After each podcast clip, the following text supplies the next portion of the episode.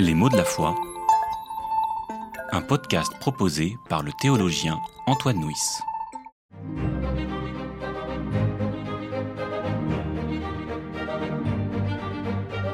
Le carême. L'idée du carême est assez étrangère à la tradition protestante qui a pris ses distances par rapport à une pratique qui pouvait s'assimiler à une œuvre spirituelle. On peut se demander si l'Église n'a pas jeté le bébé avec l'eau du bain et s'il ne serait pas possible de réintégrer une certaine compréhension du carême au sein d'une théologie de la grâce. Plutôt que de prendre le carême pour une œuvre, nous pourrions le considérer comme une pédagogie afin d'intégrer ce scandale absolu, si contraire à notre compréhension naturelle qu'est la théologie de la croix. La lecture des évangiles révèle un phénomène étrange. Les disciples ont été incapables d'entendre ce que Jésus leur disait lorsqu'il parlait de la croix. Chaque fois qu'il a annoncé la passion, ils n'ont pas entendu ce qu'il disait. Après une de ces annonces, un verset de l'évangile de Luc déclare à propos des disciples « Ils n'y comprirent rien, le sens de cette parole leur restait caché, ils ne savaient pas ce que cela voulait dire. » Nous aurions tort de considérer que nous sommes plus intelligents ou plus avertis ou meilleurs disciples que les apôtres eux-mêmes. S'ils ont montré tant de résistance à la perspective de la croix, nous devons avoir l'humilité de reconnaître que nous avons nos propres réticences. Nous avons besoin de travailler notre spiritualité pour être un petit peu moins bouchés qu'eux et vivre un tout petit bout de ce qu'induit la théologie de la croix. Tel est l'enjeu du carême qui appelle à trois conversions. Une conversion de l'intelligence. Nous savons qu'il existe plusieurs formes d'intelligence.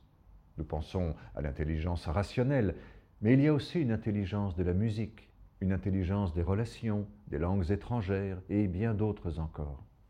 À cette liste, la Bible ajoute l'intelligence de l'Évangile qui consiste à comprendre le monde comme le Christ le comprend, à voir le prochain comme il le voit.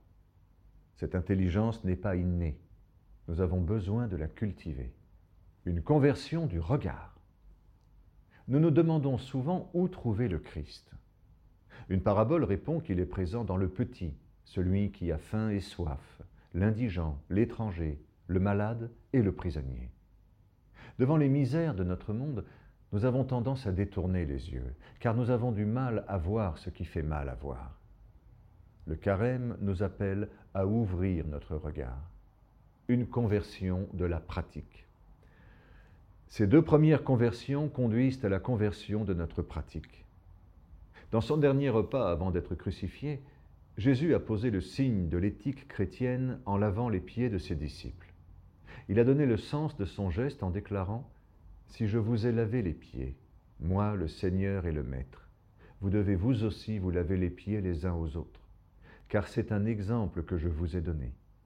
Ce que j'ai fait pour vous, faites-le vous aussi. » Et il a ajouté, « Sachant cela, vous serez heureux, si du moins vous le mettez en pratique. » Le bonheur dont il est question ici est paradoxal. Ce n'est pas celui de notre monde. Pour y accéder, nous avons besoin de vivre une conversion de toute notre personne et nous n'aurons pas trop de 40 jours pour progresser sur ce chemin.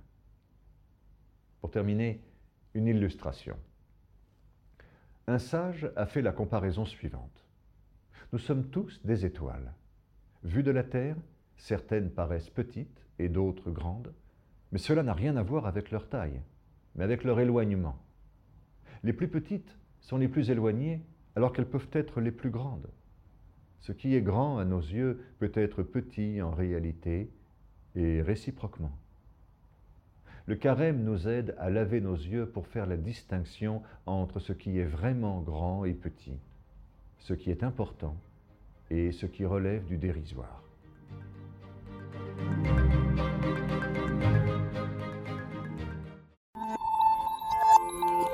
C'était Les mots de la foi, une série de regards protestants écrite par Antoine Nouis. Voix off, Dominique Fano-Renaudin.